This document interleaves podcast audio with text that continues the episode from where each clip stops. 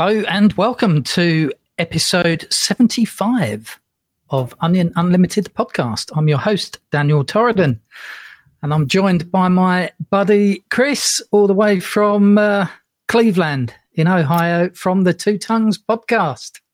Hello, hello, Daniel. Nice to be back again.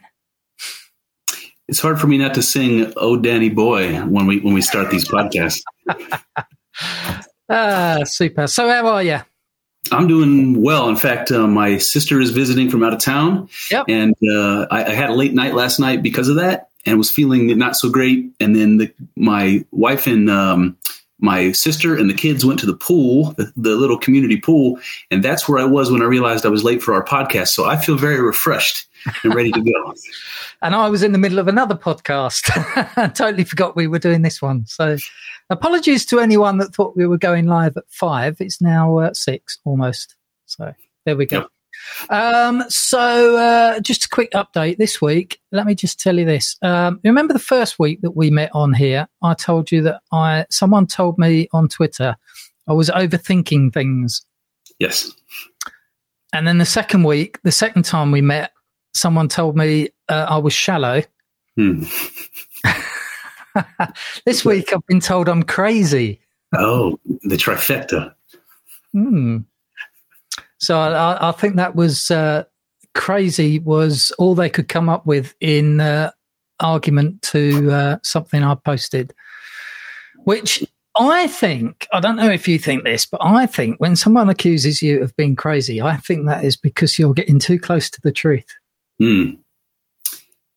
Yeah, I think um, calling somebody crazy is like calling somebody racist these days. It's just a, it's just a way of shutting down the conversation, right? That's it. You're crazy. Yeah. You're crazy. Um, yeah, and uh, basically, the, I, I think you're uh, you're knocking on wisdom's door. I actually found a quote in. Um, this may not mean an awful lot to you, um, but it will mean a lot to any of my uh, XJW uh, listeners. Let me just see if I can find it. Um, you know, when it comes to truth, uh, there's a fallacy, isn't there, where people um, say, you know, like, well, Hitler thought that, or something al- along those lines, yeah? Right. As if uh, just because he did, that means that every single thing that came out of his mouth was false. Um, this was a quotation from one of the Watchtower magazines, which is what the uh, the witnesses read. Um, it was from 1879 and it was their founder, a guy called Charles Taze Russell. In an article entitled What is Truth? He said, A truth presented by Satan himself is just as true as a truth stated by God. I I that one. Yeah, yeah. That's the one, it? I like that. Yeah, the the um what is it? It's called uh ad hominem. I think that's what that's what the fallacy is, attacking the man. Yeah. Right. That's it. That's what Satan thinks. Yeah. There you go. If uh, if indeed Satan is real, even if uh, it's Satan saying it, if it is true, uh, I think the point being made is that truth stands on its own merit. Hmm. Doesn't matter who says it. So there you go. So I've been accused of overthinking, being shallow, and being crazy. So anybody's guess what next week is going to hold? Well, you know, you know, when we were talking about how um, how symptoms of insanity are are awful close to symptoms of mystical enlightenment, you know, Uh, so yes. maybe maybe being called crazy is sort of a compliment. backhanded compliment. I'll take that. Um, I've been doing a bit of reading this week. Uh, I've been reading a book by a guy called uh, Paul Wallace. I don't know if you've ever come across Paul Wallace. I don't think so. He's a writer and a speaker, and uh, he's written a well, he's written, written a number of books, but he's written a trilogy of books called the Eden books. Um, The first one's entitled "Escaping from Eden." And it follows on the thought that we were discussing the other week about uh, the Elohim in Genesis 1 not being singular but being plural, and that it could actually refer to gods, not God.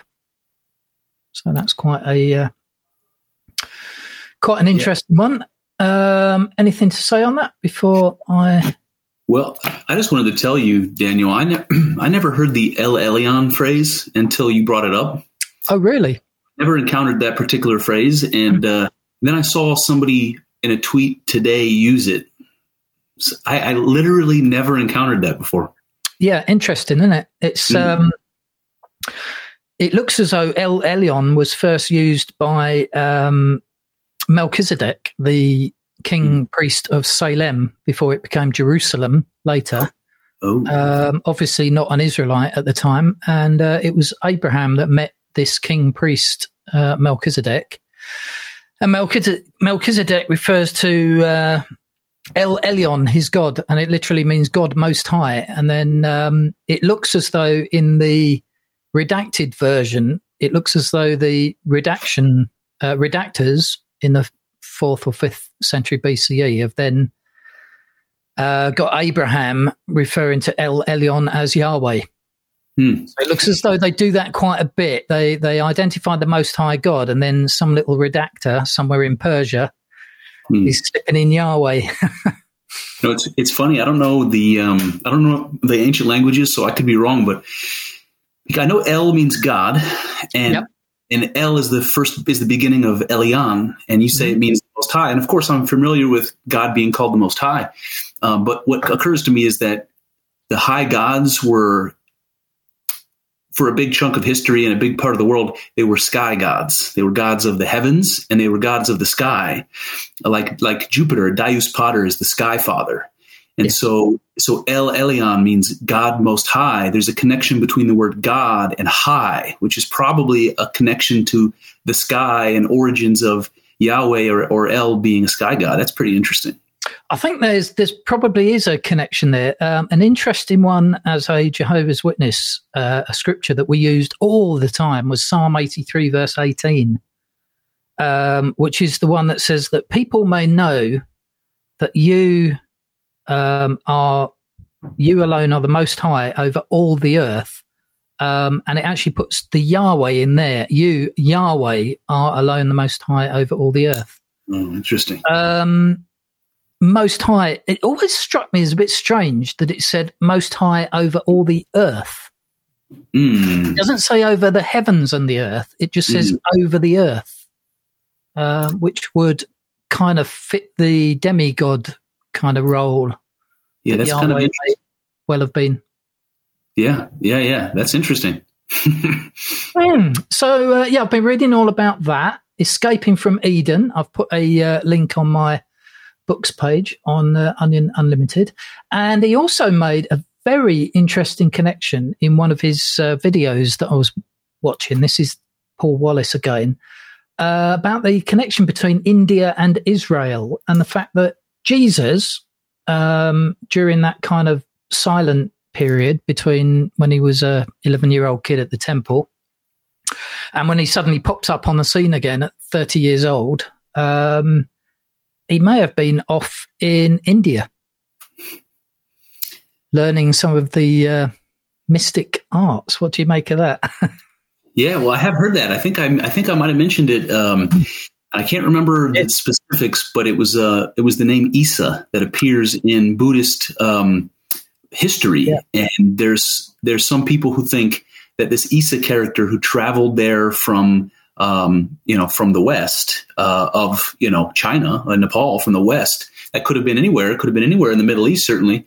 Um, that Isa character's name sounds a whole lot like Jesus, and if you hear this this histories that are spoken of about him, he sounds a bit like Jesus. He's a uh, you know he's a spiritual leader. He's somebody who's um, a learner who's who's there to learn the spiritual uh, truths of other people, and it reminds you a lot of like um, like like Socrates, you know, who went to Egypt to mm. to learn, you know, uh, he went all over, but he wanted to learn from the wisest people all over the world, you know, what their wisdom was. And I think that makes uh, makes a lot of sense, doesn't it? Sure does. Yeah. There was some uh, some connection as well that uh, Wallace made. Uh, interesting connection. This the wise men or the magi, as mm. they're referred to in Scripture, that visited uh, Jesus um, as an infant, uh, it says that they were wise men from the east and that they followed his star in order mm. to find him. And uh, the question comes up: Why were Why were um, Eastern mystics interested in a Jewish Messiah? They wouldn't be. Um, but they might be if there was some rumor that this uh, infant may have been a reincarnation of the Buddha, which is. I've never thought of that before. Um, but he makes this. He makes quite a, a good argument for that. That um, he may have been viewed uh, by those in the East as a reincarnation of the Buddha, and when word got out, because um, by this time Jesus wasn't a baby; he was probably about two or three years old, living in a house at the time that the um, the Magi came to see him. There's the uh, the nativity um, uh, scene, isn't there, where they're visiting him in a manger, mm. and he's a little baby in, um, you know, swaddled up. Um, that's actually completely wrong. Apparently, he was somewhat older at the time. By the time the wise man reached him, right, right.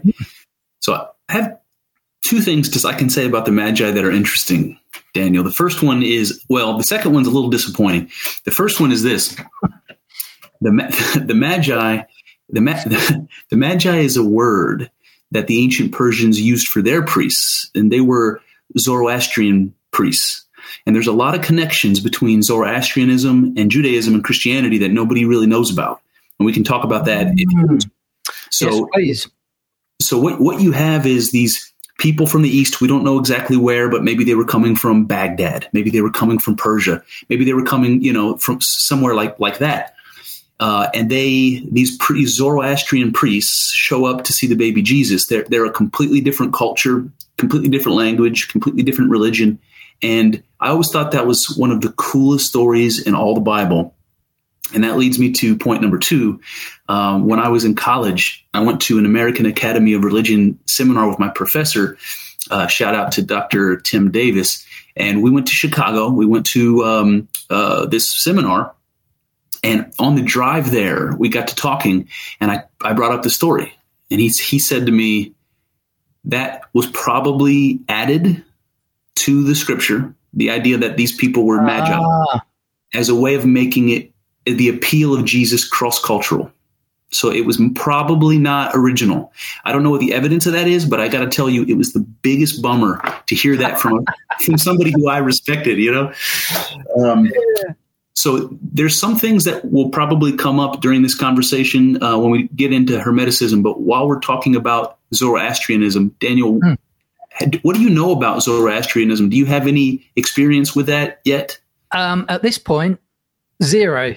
Um, so I uh, look forward to learning a bit about this. Um, I have this week been looking at um, a philosophy known as New Thought or Higher Thought, which is where Hermeticism comes in.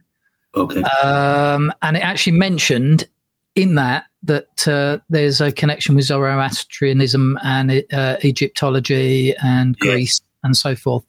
But in terms of what I know about Zoroastrianism, no, zero. So uh, please, please enlighten.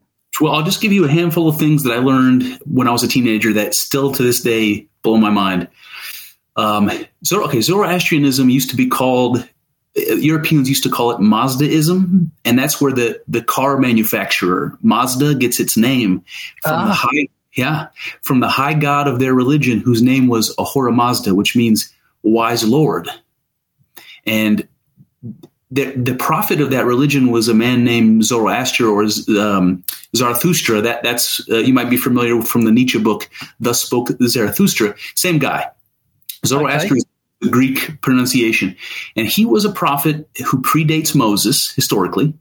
And he showed up um, in um, the Middle East saying um, there was only one God, and his name is Ahura Mazda.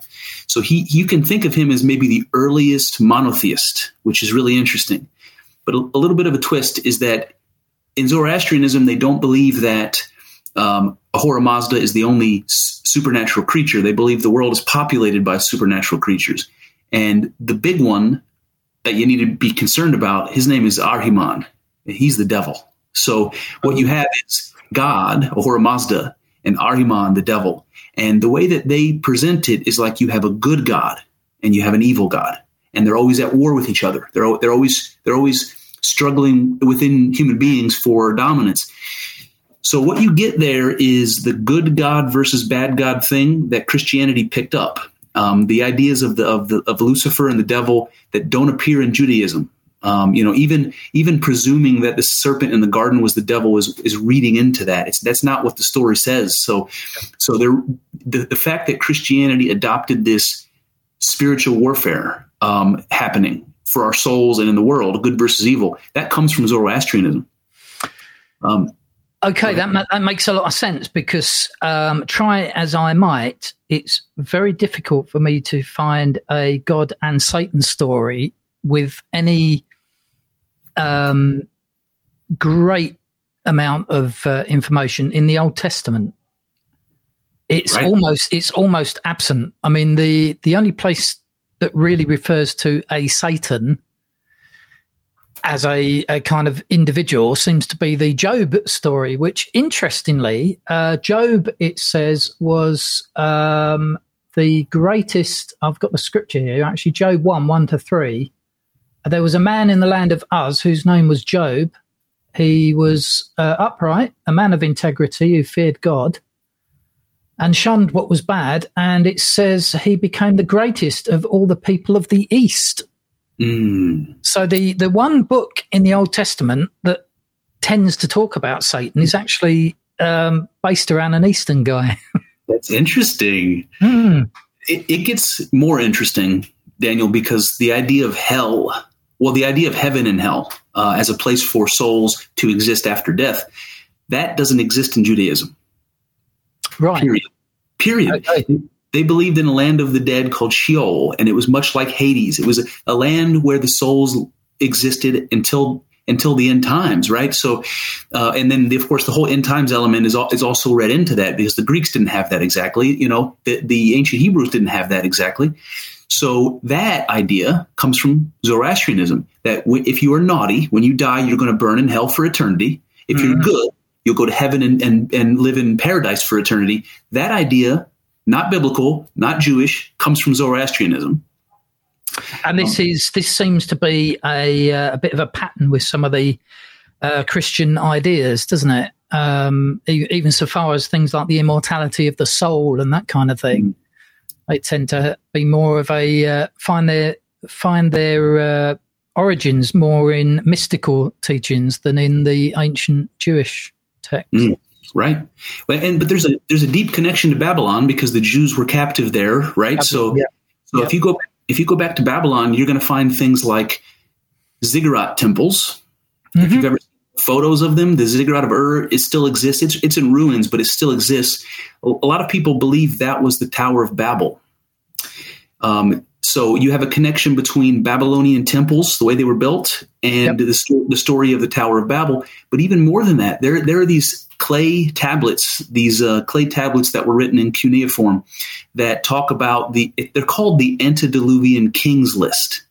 So, oh, okay, yeah, I've been looking at that this last week. Okay, Absolutely. so they had they have them in Egypt and they had them in Samaria and Babylon, where the mm. they would just write down this king ruled from you know X date to X date, and there's twelve of them, and it covers and something like thirty thousand years. Covers many many thousands of years. So you there's some parallels to how how people in the Bible were were um, supposed to have lived for a very long time. There's mm. there's some parallels, but they're even more exaggerated.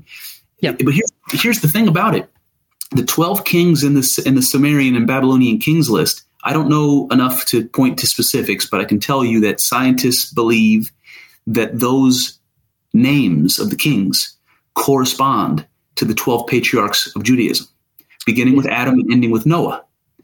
And um, the Noah story, the flood story, also a Babylonian story. It comes from the Epic of Gilgamesh. Yep. So you have all of that that we consider to be we hold near and dear to be Judeo-Christian, and they're and they're not. They're Zoroastrianism and pre-Zoroastrianism um, ideas.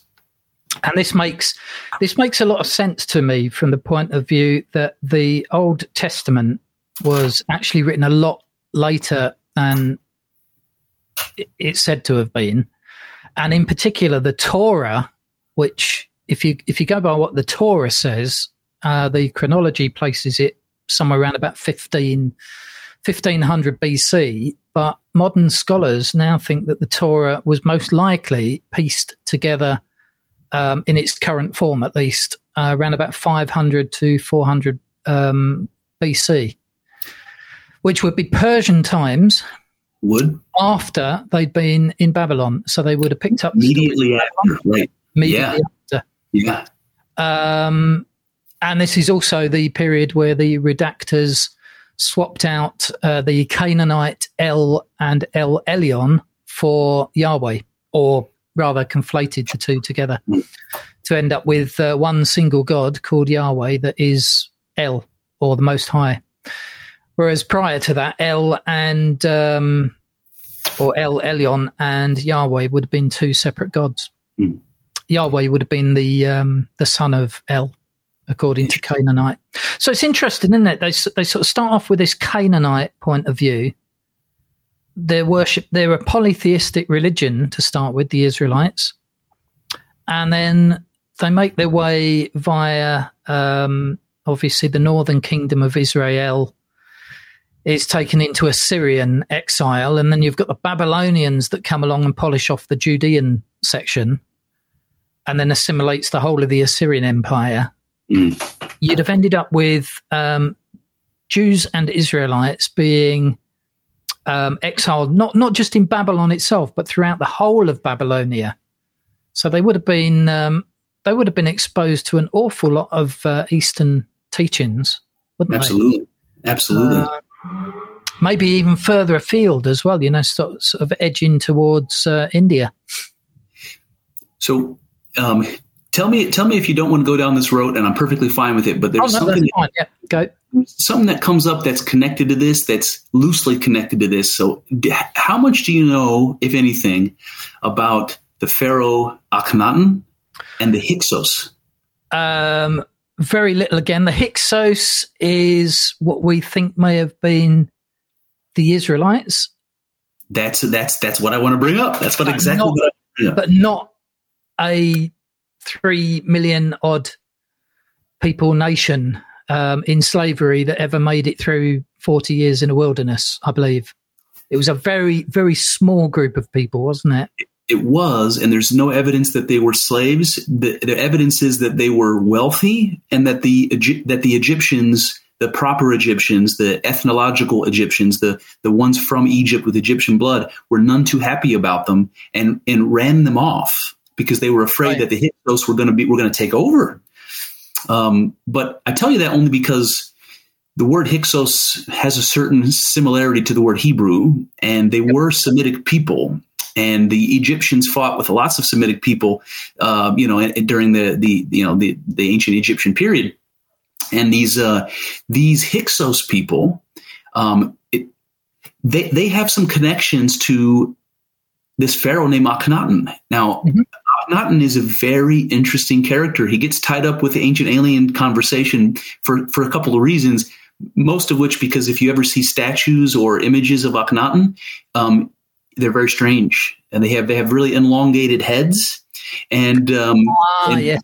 weird shaped bodies. Like the pharaohs, the pharaohs would be represented as ripped, right? Because they're they're god men. But but Akhenaten had a belly and a you know he had love handles and you know that's how they made him look. So I tell you that because I think it was Amenhotep III was Akhenaten's father. Um, everybody knows Akhenaten, even though they don't realize it, because Akhenaten is related to King Tut. We all know King Tut, right? That Yep. that was his that was his son, I believe. Mhm. Um, Nefertiti being his wife.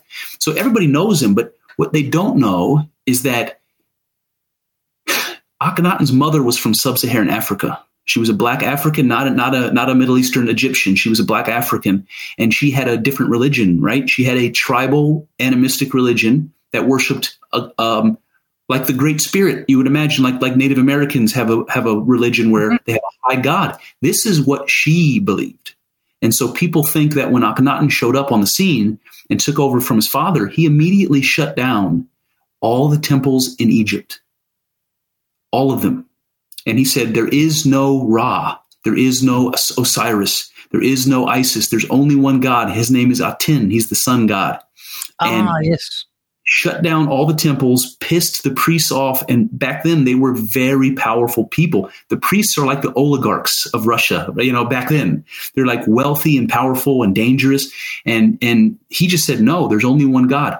So earlier I brought up that that Zoroaster may have been the first prophet to say there was one God, but uh, Akhenaten is, is in the is in the running. And if you go back and read prayers to Aten that are still there, you know, in Amarna, they sound like Christian prayers.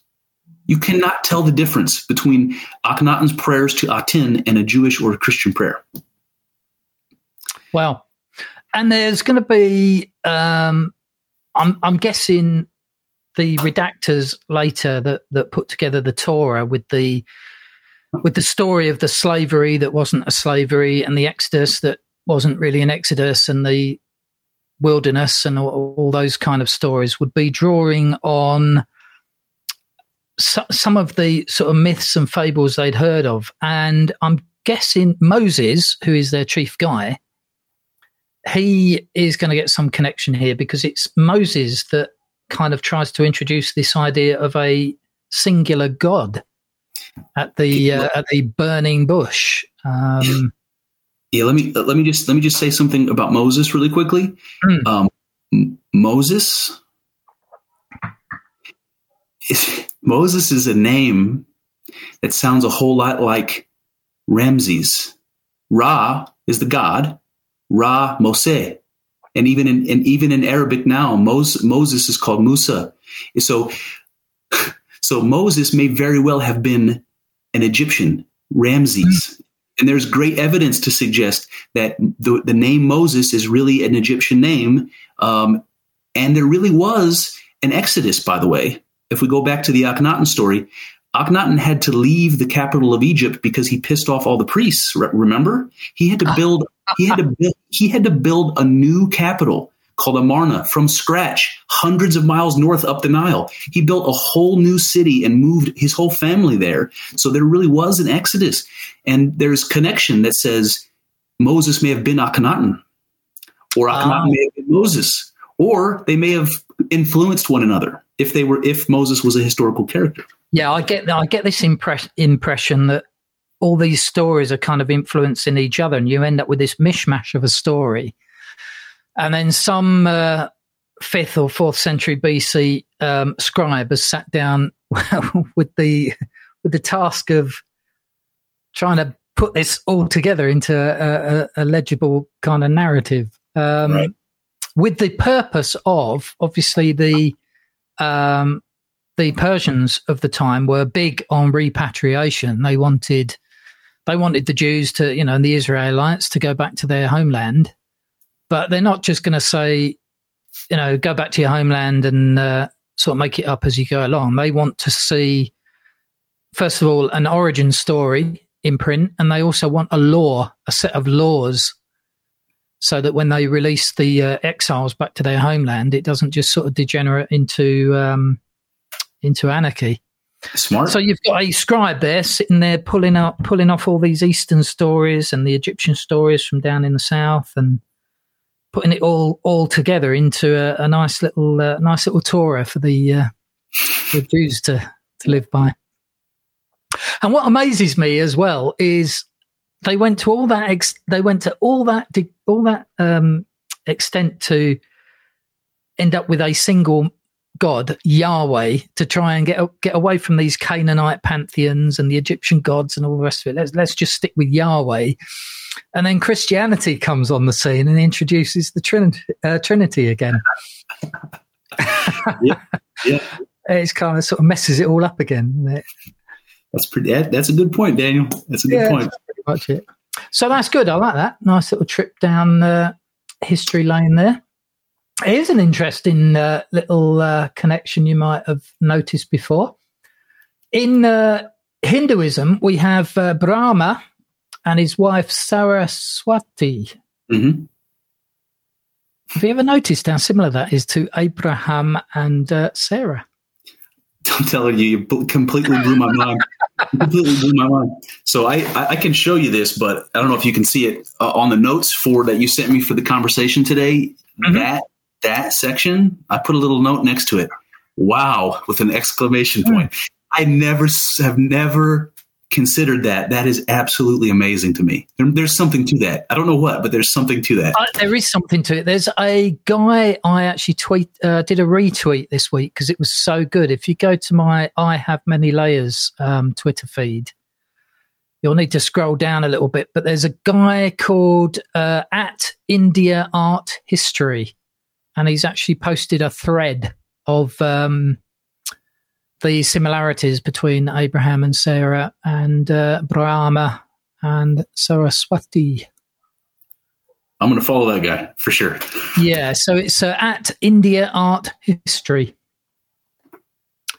So that's good. Um, so yeah, I've been reading a lot about um, some of these connections between the East and uh, Israel. Um, I've just ordered a new book that I haven't started yet called God and Anatomy. Um, it's a really thick book. It's like kind of a thousand pages thick, I think. Um, and it's all about uh, Yahweh and El and Elohim and uh, Ashtoreth, which I think we were talking about. Um, Yes. Apparently, Yahweh had a wife, or at least a consort called Ashtoreth, um, the fertility goddess. So I don't know if you want to get me started on fertility goddesses. Um, Go on. I have one tattoo. I have one, I have one tattooed on my arm, Daniel. Oh, very nice. Yeah, that's a, that's the Venus of Brassempouy on my arm. Um, okay, so I don't know if you're a Dan Brown fan, but I was um, during during the heyday of Da Vinci Code and all that. I was a Dan Yeah, yeah. Brown, but he was the first person that brought to my consciousness the idea of the divine feminine. And when it first got introduced to me, I wasn't sure about it. I thought I thought to myself, why give God a gender? That seems strange. Calling God a man or a woman is is wrong. Something's wrong about that. But calling God a man and presuming that there is no feminine aspect to God, it's also kind of wrong. You know, it's incomplete. So imagining God as both male and female, it started to slowly make more sense to me. And I never realized that we cut out the feminine part of the belief system. And you know there's all sorts of things we can say about that you know the patriarchy and all that. But uh, but at some point we did. We we removed um, the feminine aspect from god. And if you go back historically the feminine aspect of god has always been the paramount one it's always been most important because the feminine has well, if the, feminine has connections to creation, we there's no argument there. Women have children, and so the the Earth Mother or or the goddess that bore the Earth was a woman. The creative essence is a feminine essence, and so it's also connected to our instincts and to the unconscious, which is this mysterious thing we don't understand. But that's where our consciousness comes from, the unconscious. So you um, you sent me an article actually, which I devoured um, about uh, how the Israelite uh, nation. Let's just take that one for a moment. The Israelite people, their tribes originally started off as uh, matriarchal, not patriarchal. Mm. Um, basically, the women were in charge, and uh, they had their various different tribes. And apparently, if I, if I've got this right, what they did is they used to loan men from their tribe to other tribes to go and do a bit of hunting or warring or whatever. And while they were um, while they were on loan to uh, another tribe, they would actually get a temporary wife Oh, for six months or whatever. This was in that article you sent me. Um, so they'd be doing their their warring and their it's sort of on a subcontract basis, but they'd still have the pleasures of home. Uh, and when their time was up, so it would be a contracted time, you know, six months or a year or whatever. When they got home from war or from hunting, uh, the when they the, the the way they knew that their time was up was that their temporary wife would turn her tent around so that the entrance was facing the wrong direction. And that was a sign uh, your time's up. You need to go back to your original tribe now. But when they got back to their original tribe, they often found that their their real wife was uh, with another guy from another tribe that was on loan. So it's funny. I, I've been encountering this idea um, uh, recently. I've been reading a lot of um, Carl Jung's pupils. I've been reading a guy named um, Edward Edinger, who wrote about Greek myths and their psychological meaning from a mm-hmm. Jungian perspective. And I've been reading a lady named Louise von Franz, who does the same thing with fairy tales. And I've been reading Erich Neumann, who is basically Jung star star pupil, and uh, he wrote like the greatest book on Jungian philosophy uh, ever. It's called The Origin and History of Consciousness. It's amazing, and they they talk about this. It's called exogamy, and that's a word I've only ever seen written, but it's when when people, if you go back far enough in history, when tribal people lived in the early days in the Stone Age, th- they were matriarchal. Like you said, the women the women the women were the most well regarded um, people in the community because they had the babies, right? They had the babies. It. Um, it's hard to it's hard to argue that's the most important role in the in the in the tribe, right? Having more people. Um, and so what, what they would do is they would have this process that we call exogamy, where once a man was of age where he was going to take a wife, you would get kicked out of the tribe. And it wasn't like you're shunned. It was like, go find a wife in another tribe. And that was done well, it was a cultural thing, but you can imagine it was done to make the gene pool better, right? You don't want you so you don't want to con- inbreed in your tribe for hundreds and hundreds of years. That's not going to be a good thing. So they figured out how to, the solution to that was to send their men away, and they would go join other tribes and take wives and have kids, and that was spreading out, you know, the gene pool. So that's that's how things were when women ran the show. that's how things were then gradually, what's happened over time, it's it became patriarchal. Mm-hmm. Um, so by the time you get into the Bible stories, it's all uh, the men are all in charge, aren't they? Yeah, but, Nor- um, Nor- sorry, yeah, I was going to say that, that Neumann fella has an ex- he has an explanation. He has an idea as to why things changed from matriarchy to patriarchy. Mm-hmm. Uh, he basically just says that men had to go out and hunt, and they had to they had to create communities with other men. And they had to live in a way that was, Neumann describes it as more conscious. Right. And, but in contrast to more instinctual, right? Women live in this highly instinctual world where they have to be attuned to the needs of the of their babies certainly but of the of the community and it's almost like thinking is too it takes too long they have to be instinctual they have to they have to act you know right. where where men were, were exposed to danger. They were out traveling, exposed to unknown dangers all the time. They had to form bonds with each other and learn about, well, whatever they needed to learn to be successful hunters and to not die. The women back home didn't have to do that. So men eventually created male groups that became more and more important. They're bringing back the meat, you know, they're, they're bringing back new technology uh, because they're out there struggling against odds that the women aren't. And so they created a, a powerful group that rose up and took over. Whether that's true, I don't know. Interesting point you're making there between um,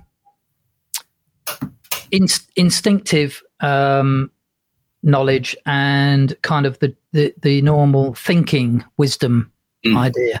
Yes. Um, it, it's often been thought that, you know, men think, women feel. That may be a blanket statement across the board.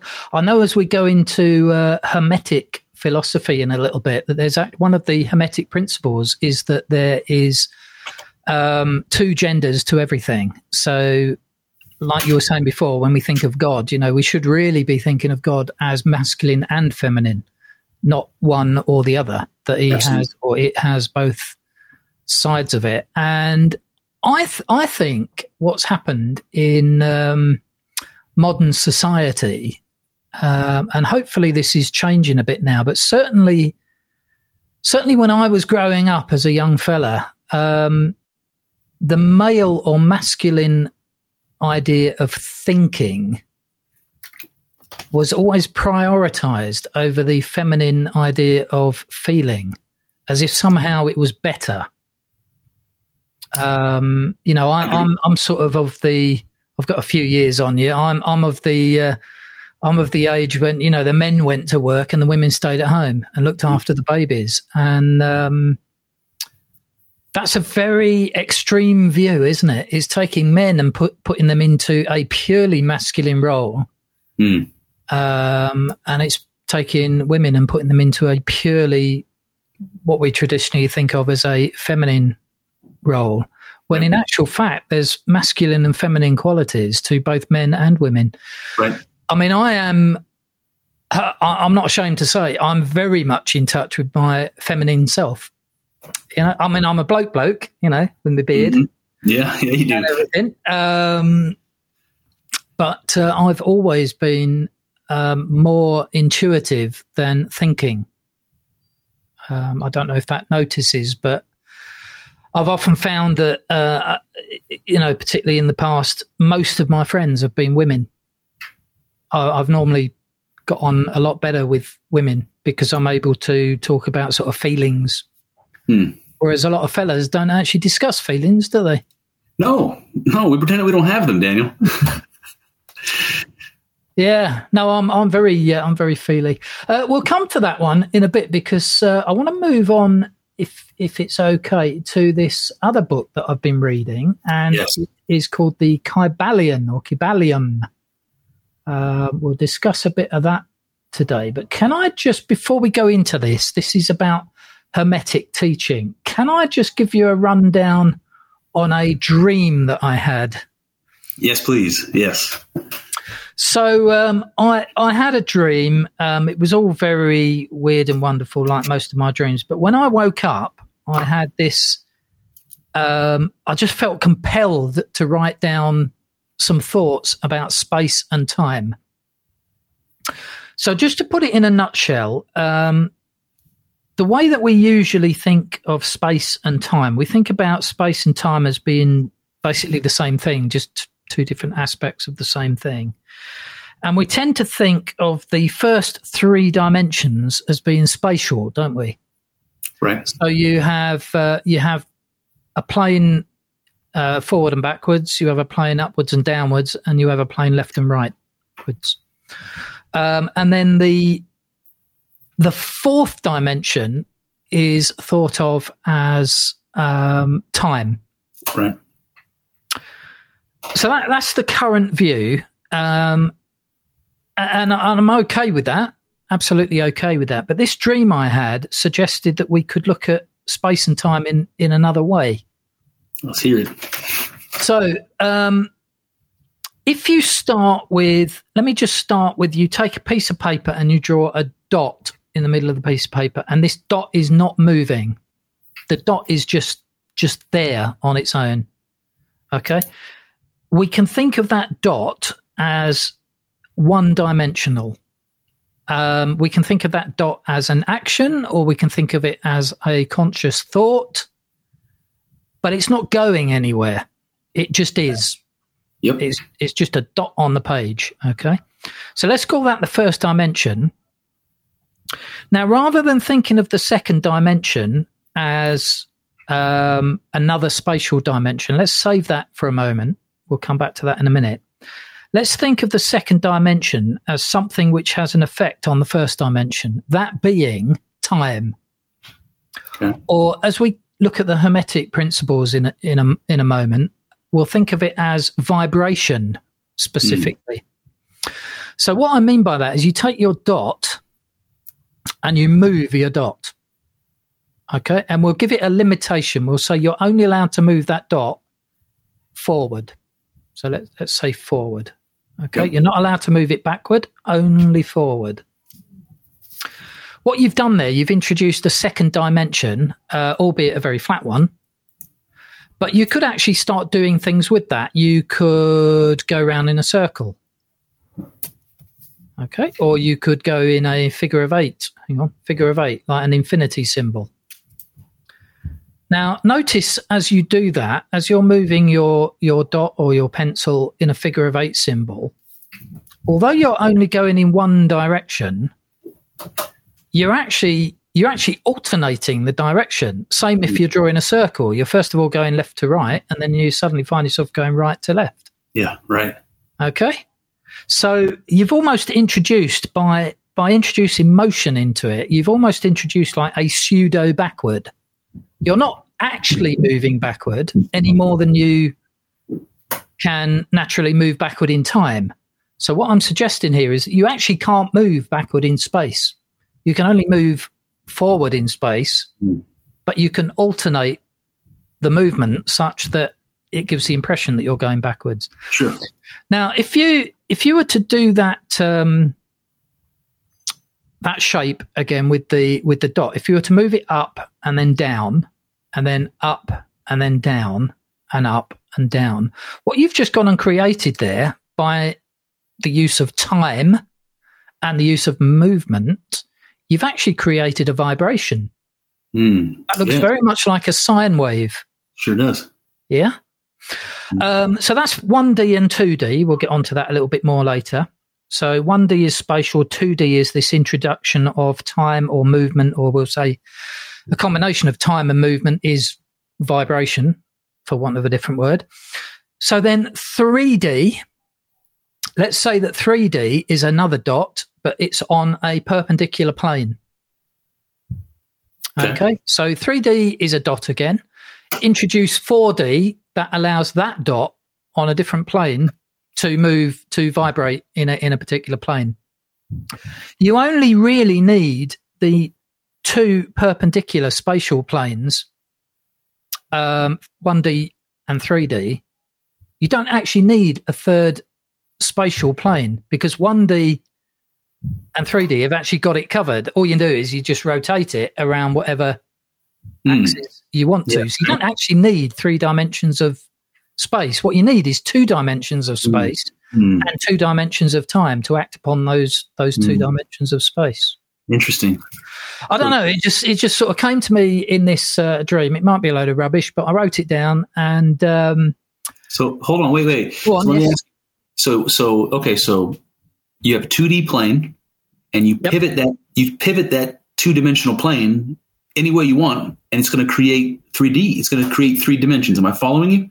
Okay, I like that. That's interesting. yeah, It's it's like it's like when you buy something from Amazon. I bought something a while from a while back from Amazon, and it gave me the width, depth, and height.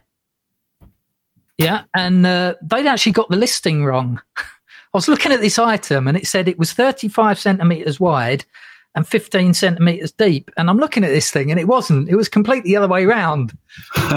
they've got their they've got their widths and depths mixed up here. Um, but actually, width and depth are actually the same plane. That's interesting. I, It's I height, never. it's, it's height that is a different plane. Width and depth just moves around the same plane. Oh man, that. I'm, I'm I'm literally. I don't know. if You notice? I'm literally drawing this out while we're talking. That's it. Yeah. so, so, so what I, what I actually what I actually sort of deduced from this is we don't actually need we don't need to think of space as three dimensional. We need to think of it as two dimensional, two separate planes, Mm. And then to act upon those planes, we actually need two dimensions of space, not one. Um, So, and what you get from sorry, what you get from that is uh, if you imagine um, moving around a sphere, yeah. Yep. If you've actually got a ball and you move move your finger around the circle of that sphere, you can actually um, end up moving in any direction you like without changing the direction that you're moving.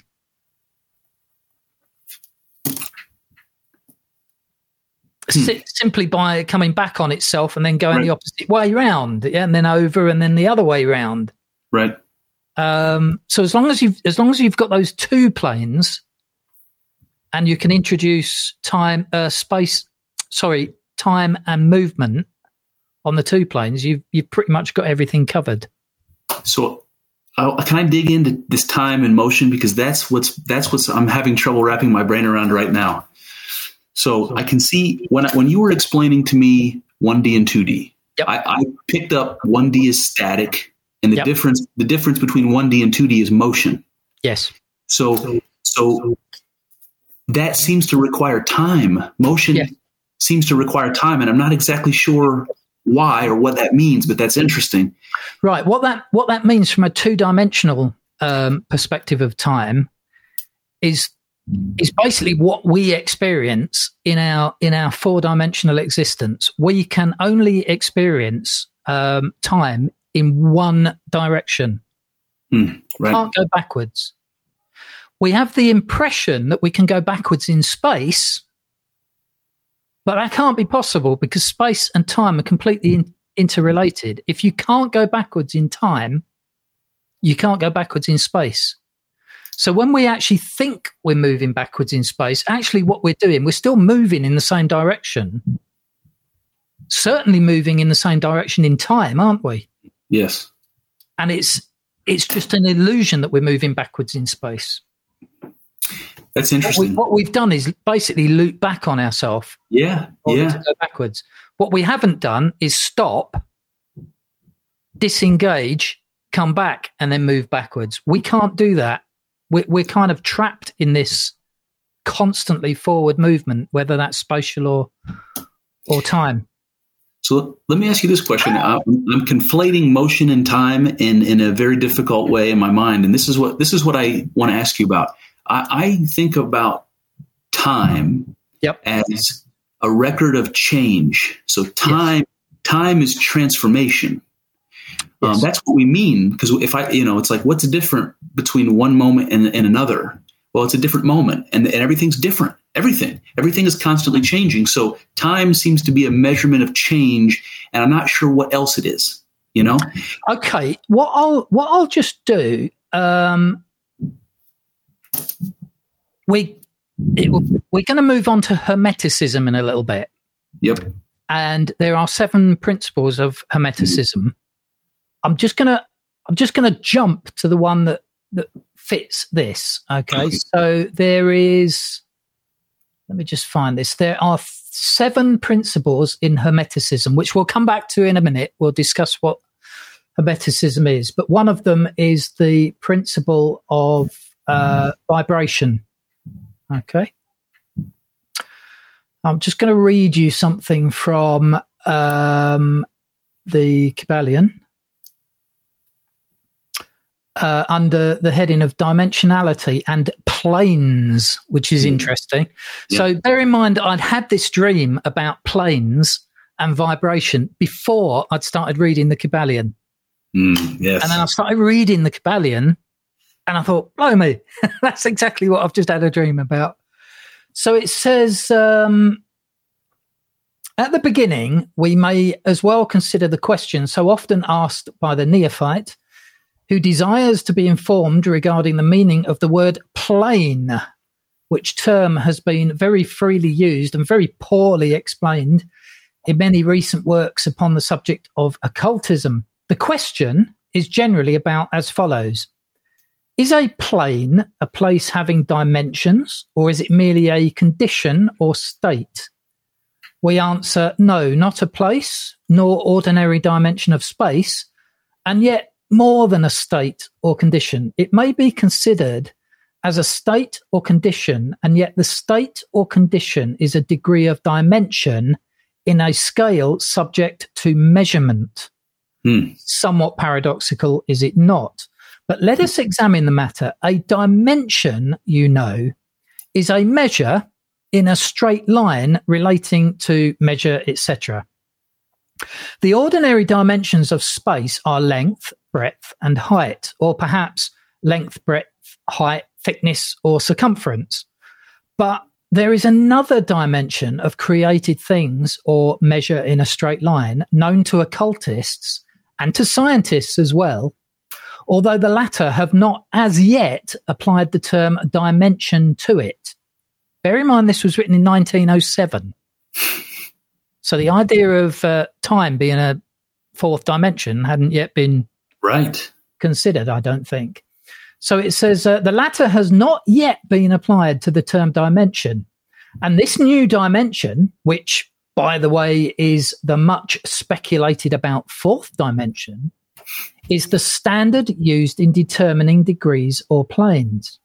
This fourth dimension may be called the dimension of vibration. Hmm. It is a fact well known to modern science as well as to the Hermeticists, who have embodied the truth in their third Hermetic principle that everything is in motion, everything vibrates, nothing is at rest. Mm. From the highest manifestation to the lowest, everything and all things vibrate. not only do they vibrate at different rates of motion, but as in different directions and in a different manner. So we've got this idea of the different dim- different directions, the sine wave, the up and down, if you will. From the highest manifestation to the lowest, everything and all things vibrate. Not only do they vibrate at different rates of motion, but as in different directions and in a different manner. The degrees of the rate of direction uh, of vibrations constitute the degrees of measurement on the scale of vibrations. In other words, the degrees of the fourth dimension. And these degrees form what occultists call planes. Hmm. The higher the degree or rate of vibration, the higher the plane, and the higher the manifestation of life occupying that plane. So that while a plane is not a place, nor yet a state or condition, yet it possesses qualities common to both. We shall have more to say regarding the subject of the scale of vibrations in our next lessons, in which we shall consider the Hermetic principle of vibration. Hmm. Isn't that good? That is good. Do you need to get that? No, no, it was actually it was my alarm for reminding me of this podcast. So, can we unpack that a minute? Basically, what we're saying is that there are dimensions of space, spatial dimensions, but they only really exist if you take a static point and add motion or time or vibration to it. That's so interesting. So interesting. And then like- it exists as a plane. So we call that two dimension. And I'm I'm positing that there's also a third and fourth dimension that are perpendicular. That might just I might just be repeating myself there. But yeah, yeah. So it's so it's it's almost like it's almost like motion creates space, and I I, I don't know if I'm conflating the word plane and space, but it's like whatever it is. I think I think they work well together. Absolutely. And there's a, I think I may have mentioned this to you before, but there's a guy that works. His name is Robert Dijkgraaf. He's a physicist that works at um, uh, in Princeton, I believe, and uh, he says that he believes space might emerge from entanglement. So, you know, there's a whole question there when we start talking about quantum entanglement that we that could get us in the weeds um, in terms of vibration and waves and all that sort of stuff because that quantum physics is chalk with that. But he he believes that something to do with entanglement creates what we call space, the planes that allow motion, and that doesn't happen without without time. You know, motion requires time, and so there's this. It's difficult for me to after this discussion, it's difficult for me to make a distinction between motion and time. Yes, in space for that yes, matter, as, uh, and space for that matter. Um, so as as we move into the hermetic principles, the first hermetic principle will be uh, when we get to it, um, the principle of mentalism, which is basically that everything that exists is a product of mind, of consciousness. Now we've discussed before that consciousness, or the type of consciousness that we're aware of, is one thought following another in a usually speaking forward momentum, mm. albeit that's very conceptualized. But um, conscious thought involves change. You have a thought, you have another thought, you have another thought, you have another thought. What you've just done there, you've created space. There's gaps, or want of a better word, uh, troughs and peaks. Yes. Between this thought and the next thought and the next thought. Mm even if it's only conceptually, you've gone and created space. And if you've created space, you've created time because the two are in, completely interlocked. That's amazing. So That's space, amazing. space and time and direction and planes and the vibration and everything is is to me it's evidence that there is a higher um, a higher being, a higher consciousness from which all of this is arising. Well, I'll tell you what that helps me to do. It help it helps me to conceptualize something that I'm very interested in, but I can't really conceptualize very well.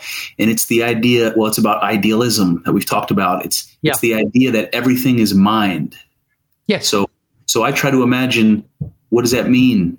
How is that possible? That you know, does that mean that matter, space, and time is a thought? And a thought in what? You know, and a thought in God. You know, it's like it's a very, very convoluted little little exercise. No, but, I think I think you're on. I think you're on the right lines there. I really do think you're on the right lines there. What what you just said is that simply by having a thought, what you what you have is like a cascading domino effect of change, transformation. And yep. if that transformation manifests as space and time, then I understand Bernardo Kastrup saying everything is mind. That that makes sense in a strange way, and you help me with that, man. I appreciate that. Thank you. Well, I'm I'm, I'm glad I'm glad it has because I come up with these little ideas, and they're not quite as eloquent as. Uh, as the way that you often put things. But if you can get that, and that's that's been any use, that is brilliant.